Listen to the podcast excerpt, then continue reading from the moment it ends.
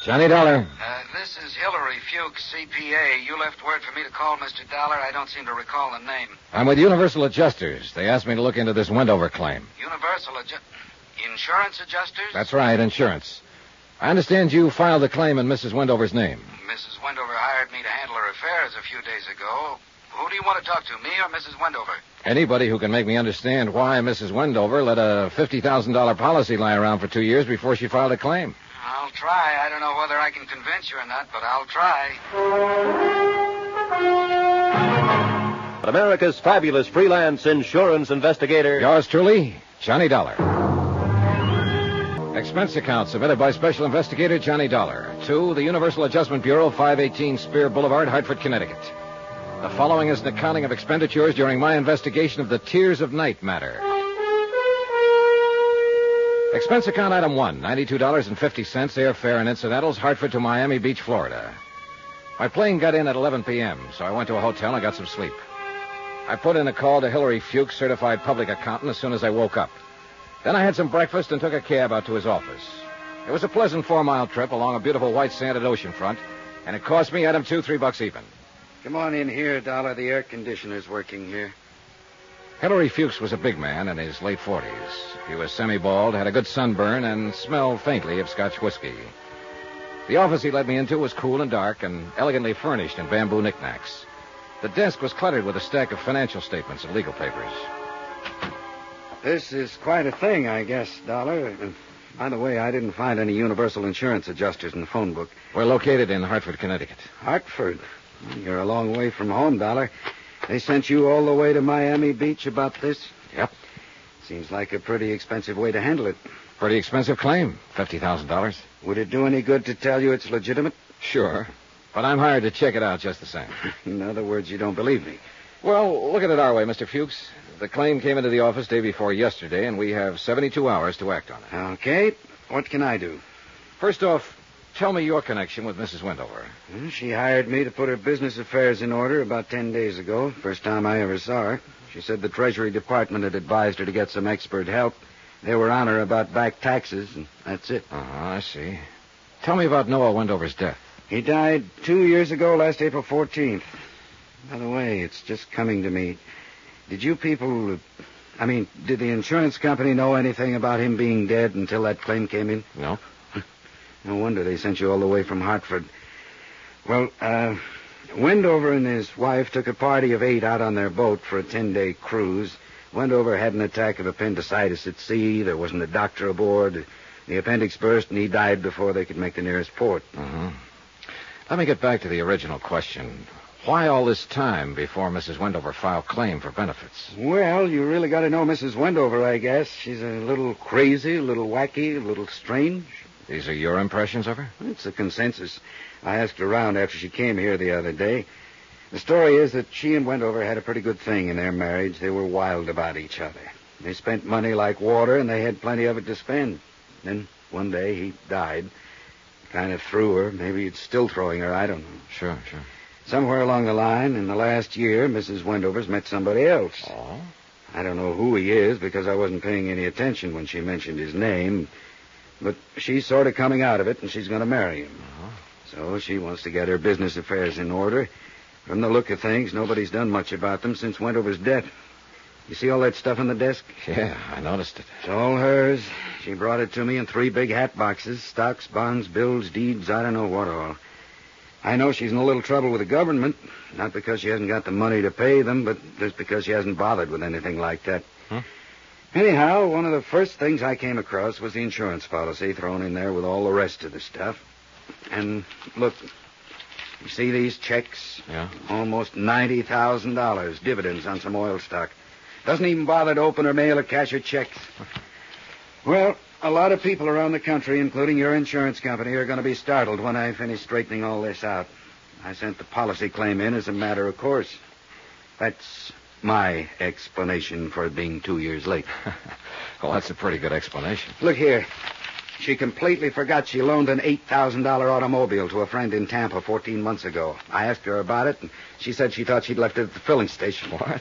And here, the boat went over died on, worth $60,000. She sold it to a fisherman last year for 5000 Yeah, I get the idea, Mr. Fuchs. Yeah. So you filed the insurance claim in her name along with a dozen other matters that should have been taken care of two years ago. Yeah. You play golf? No. Well, I do, and I'm tired of looking at this pile of stuff. Mind if I look at it? Well, Help yourself. All yours. I'll be at the club. Do whatever you have to. By the way, what do you have to do? Verify this death certificate and the coroner's report. Well, then you'll honor the claim? I'll file my report, and it's up to the insurance company to do as they see fit. You're kind of cagey, aren't you? Uh, that's why they pay me. oh, uh, Mr. Fuchs, Yeah? is there some kind of bank balance in this stuff, current? Oh, you'll find it there, but I'll tell you, in cash, Mrs. Wendover's worth about $950,000. I doubt very much if she's trying to cheat the insurance company out of 50000 You can't ever tell, though, can you, Mr. Fuchs? Oh. Nope. Can't ever tell.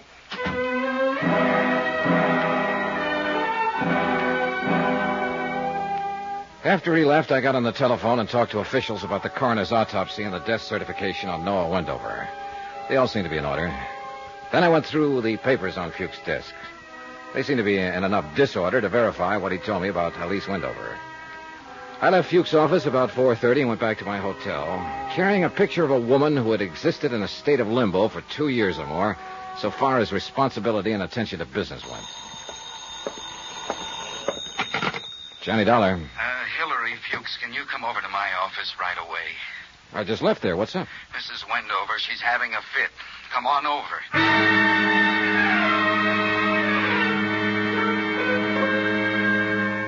Expense account item three. Three more bucks, more cab fare back to Hillary Fuchs' office. I pulled up in front at exactly 5.30 and noticed a 1956 white Cadillac convertible parked in front. For no reason at all, I took 30 seconds to peek inside. The registration told me the car belonged to Elise Blair Wendover. She had left her purse on the seat and the keys in the ignition. A mink stole was thrown carelessly over the back of the seat. Anybody could have taken the stole, the purse, the car, the whole works. Mrs. Wendover was living up to her advance notices. Come in, come in. Fuchs looked pale and shaken. He fumbled around for a cigarette until I handed him one of mine. He lit it up and tried to get a grip on himself. Mrs. Wendover's in there. Yeah, what happened? Well, I had some papers for her to sign, and she dropped in a little while ago. Uh-huh. I told her about you. I, I explained to her it was certainly reasonable the insurance company would want to investigate a claim that had been delayed 25 months. Well? She blew up, got kind of hysterical about it, said she wanted to see you right away, that she had something to tell you. Go easy on her, will you? Well, why do you say that? Oh, it's just that. Well, if I'm wrong about her, I'm glad, but I don't think I'm wrong when I say she's right on the edge, just on the edge of it. Feeling better, Mrs. Wendover? The pale girl with the coal black hair, seated stiffly in the chair in front of Hillary Fuchs' desk, was not feeling better. She could have been 16 or 36. It depended on where you were standing when you looked at her. She had a mouth that was too full, shoulders too wide for the strapless sundress, a pair of sandals, a clanking costume bracelet, and black eyes, round, big, bright, too bright. This is Mr. Dollar, Mrs. Wendover. I understand you're investigating my husband's death. I'm here to verify the facts so that eastern states can act on your claim. Don't you believe he's dead? Yes. Don't you? Oh, yes. I saw him die. Yes, he's dead. How much money do you owe me? The claim is for fifty thousand dollars. Will you pay it? Well, I, I presume it will be paid from all I've seen so far.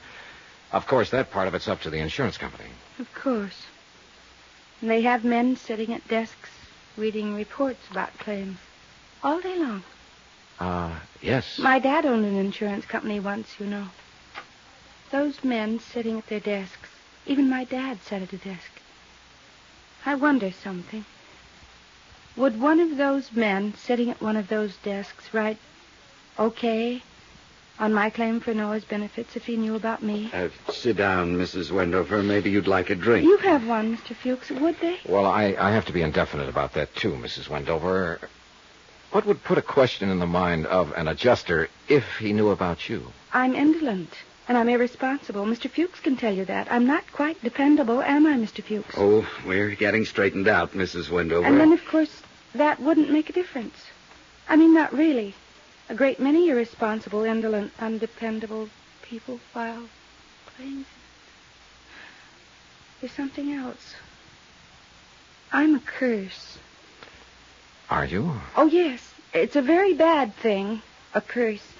People around me, people I love, just seem to die. Why do you think you're a curse? Noah died, and I loved him, and Daddy, I loved him, and my brother Jim, all dead. No one can stay alive around me. I thought I should tell you that. Yeah, well, I appreciate it, Mrs. Wendover. Well, then we don't have anything more to discuss. Goodbye, Mr. Dollar, Mr. Fuchs. Oh, wait a minute. Johnny, hey, where are you I'm going? going to drive her home. You were right. She's on the edge of something. I can't quite figure it yet. Brother was killed in Korea. Her father died of a heart attack ten years ago. I got that much from the papers on your desk. Lord, where'd she ever get the idea? Oh, I don't know. I've heard of things like this happening. I'll phone you later. that- Right. Wait a minute. I'll drive you home, Mrs. Wendover. Oh, that'll be nice. She smiled brightly, still too brightly, and we drove along. She didn't tell me which way to turn, what direction to go, and I didn't ask her.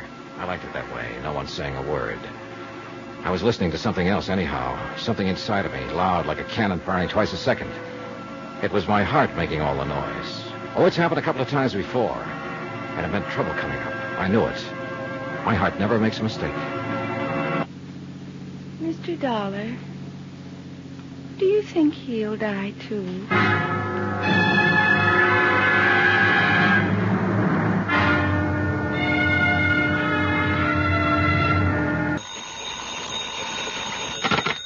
Johnny Dollar, Hillary Fuchs, Dollar. How's Mrs. Wendover? so far so good. Dollar, can you talk? Yeah, sure, she's in the other room. Do you think she's all right? Mentally, I mean. I think she's all right enough to get by. I think she's scared to death of something or somebody. That business of the curse? Yeah. You know there isn't anything to that. There's something to it for her. She thinks she's somehow responsible for her husband's death, for her father's death, and for her brother's death. On the way here, she mentioned, just like that, that someone else was going to die. Or words to that effect. Who? I don't know.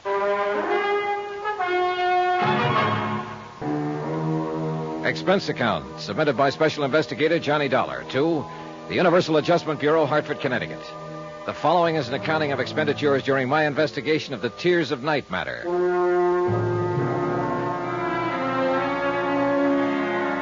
It had started as a routine investigation. A claim filed for $50,000 on the death of Noah Wendover, Miami Beach, Florida. The question why the two year delay in making claim? The answer turned out to be interesting. Briefly, it involved a distraught woman who had neglected not only the insurance, but everything else in her life for two years. A woman obsessed with the idea she was a curse. Do you like soda or water? Uh, soda, please. Thanks. Cheers. Good luck. Mm. What's your name again? Johnny Dollar. Oh, yes, that's right. Mr. Fuchs introduced us, didn't he? Do you think he'll be able to straighten out all my business affairs for me, Yes, I think so, Mrs. Wendover. including the insurance? Including the insurance, yes. Well, you're worried about the claim, aren't you? well, I, I'm paid to worry about it.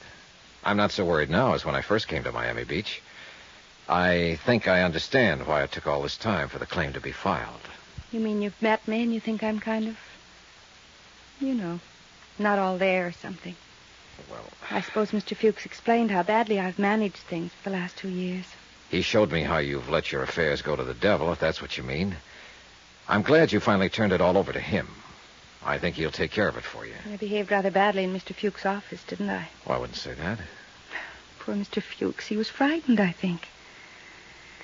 I don't know what it is, really. I mean, he mentioned that you were in town investigating my claim on Noah's death. I felt I should talk to you. That's why I had him call you. I wanted to tell you about the curse. There's no such thing, you know, Mrs. Wendover. I know. I know. I couldn't have been responsible for Dad's death. It was a heart attack many years ago. I was away at school in New York, and Jim, my brother being killed in Korea, I couldn't have had anything to do with that. And Noah, Oh, I loved him very much. I'm not cursed, am I? No, no, you certainly aren't. All of these deaths around you have been tragic, doubly so because you seem to have been very fond of the people. But you aren't responsible in any way. I like you. You're very nice. If you have any questions you want to ask me about Noah, I'd be glad to answer them. I really would. I'm all right now. Really, I am. Well, when we left Mr. Fuchs' office, you talked a lot about that curse business. Yes, I'm ashamed. Were you still thinking of that when you spoke to me in the car? Did I speak to you in the car? Yes. You know, I can't remember riding in the car at all. I've been standing here talking to you, and I've been wondering all this time how we got here. Do you mind if I help myself? No, We drove over together from Hillary Fuchs' office. I drove you here. Oh. Oh. Some things I just blank out. I've talked to a psychiatrist, you know. I mean, I've been under treatment for several months. He says I established a strong pattern when Noah died of shutting things out, of just forcing my mind to become blank. He's trying to help me get over it. What did I say in the car? You said you were cursed and you wondered if he would die. Oh, dear. Who's he? Teddy. Teddy, uh, Teddy Davis. I'm going to marry him when he asks me. ah. And I know he will. I love him very much. Well, oh, why do you think Teddy might die? Because of people dying around me that I love. He doesn't believe in the curse, does he? Oh, no. He's something like you in a way. Nice. He makes me laugh at it. He says it's ridiculous. Because it is. Somehow I feel comforted. Now, look. You marry this fellow the minute he asks you and forget about being cursed and everything else. He'll take care of you. Well, I better go now. Mr. Dollar, Yes? thank you. I need sometimes very much to talk to someone like you. Thank you. J. Dollar, Oracle. Go out and marry so and so and live happily ever after. I like the little kiss she gave me. I like the way she squeezed my hand. I like the perfume she was wearing. I liked the way the intense, hard brightness had gone out of her black eyes, and she was just a nice woman being a woman. I liked all that. What I didn't like was the idea that she could be the other way, believing in the curse and believing she was somehow responsible for people dying. When I left her, I knew that part wasn't ended. I knew it would come back. Come on in, Dollar. I sort of stuck around wondering if you'd come back here. How is she? She's okay now. Fuchs, I'm sending in my report on this policy tonight. I'm recommending they honor it. I've got enough verification. Okay, that's fine. I Sure appreciate your help on this, Dollar. Let me buy you dinner. No, no thanks. I'm getting the first plane back to Hartford. Why not wait until tomorrow? You've got a reason, haven't you? Yeah, I guess so. Mrs. Wendover? Oh, I've met people like her before. Don't ask me where or when, but I've seen them. And there isn't anything to a curse, but trouble seems to follow them. Big trouble. My business here is practically finished. I just want to get out and get away. Can I use your office for about an hour? Sure, it's all yours. Dollar, I feel the same way. I spent a half an hour typing up my report on the Wendover claim and another ten minutes on the phone asking for an airplane back to Hartford. They said they'd call me right back, and I poured myself some of Fuchs' whiskey and sat down to stare out at the night. Lights burned up and down the white beach. People strolled up and down, looking at the water, holding hands. And I was sitting alone in Hillary Fuchs' office, waiting for a phone call and thinking about a curse. Hi. Hi.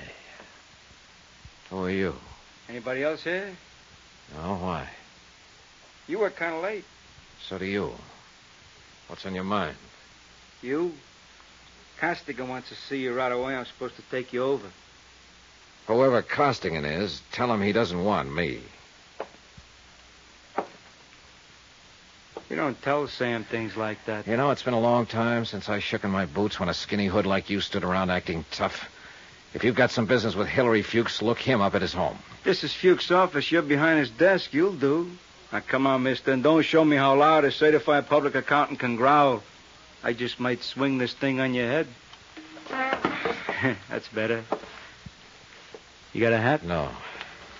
I know Costigan wants to talk to you, but I'd sure like to belt you one just for the practice. I'm not Hillary Fuchs. Come on, let's go. Hey, yo, you're, you're gonna break my arm. I'd like to, just for the practice. Now then, this Costigan, is he the one from Chicago? Uh, Sam's been there. Answer, the Sam Costigan kicked out of Chicago a few years ago. Yeah, yeah. What does he want to see Fuchs about? Hit the Wendover dame. What? Something about the Wendover dame. I don't know what it is. He just wants to see you. Okay, what's your name? Frank Scanlon. Here, you put this thing in your pocket. Pull it out again in front of me, and I'll brain you.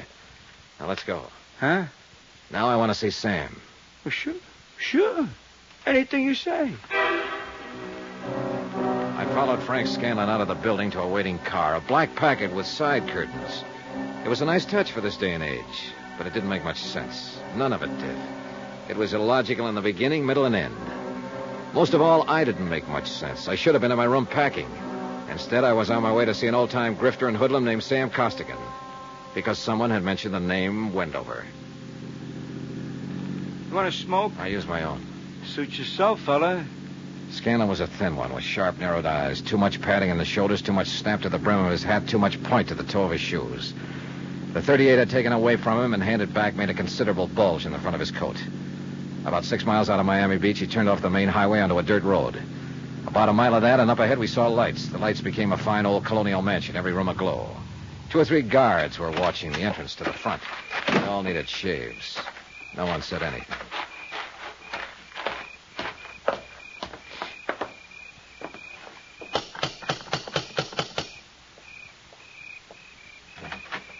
Yeah?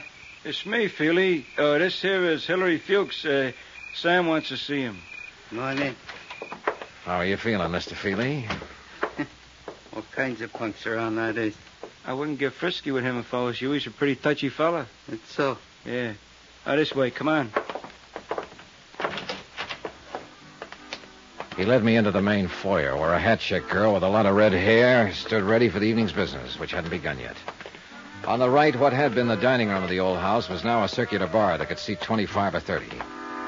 To the left, in what had been the parlor and library, I counted two crap tables, two roulette tables, and two blackjack stands. Beyond all this, on a screened porch, a five piece combo made music. A few tables and head waiters stood around looking bored. Scanlon led me upstairs, and we stopped in front of a wide white door marked private. I thought he was going to knock. Instead, he whirled around very quickly and stuck the same old 38 about two inches into my ribs. Now let's stand steady. Feely! Eddie! You giving you trouble, Frankie? Nah.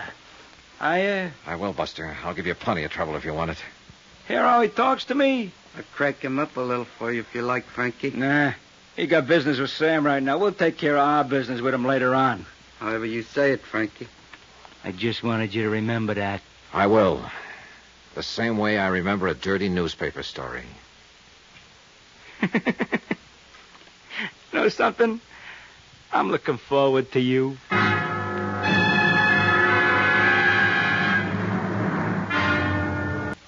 Now, here's our star to tell you about tomorrow's intriguing episode of this week's story. Tomorrow, there is a curse that goes with the Wendover name. Goes wherever it is. Join us, won't you? Yours truly, Johnny Dollar.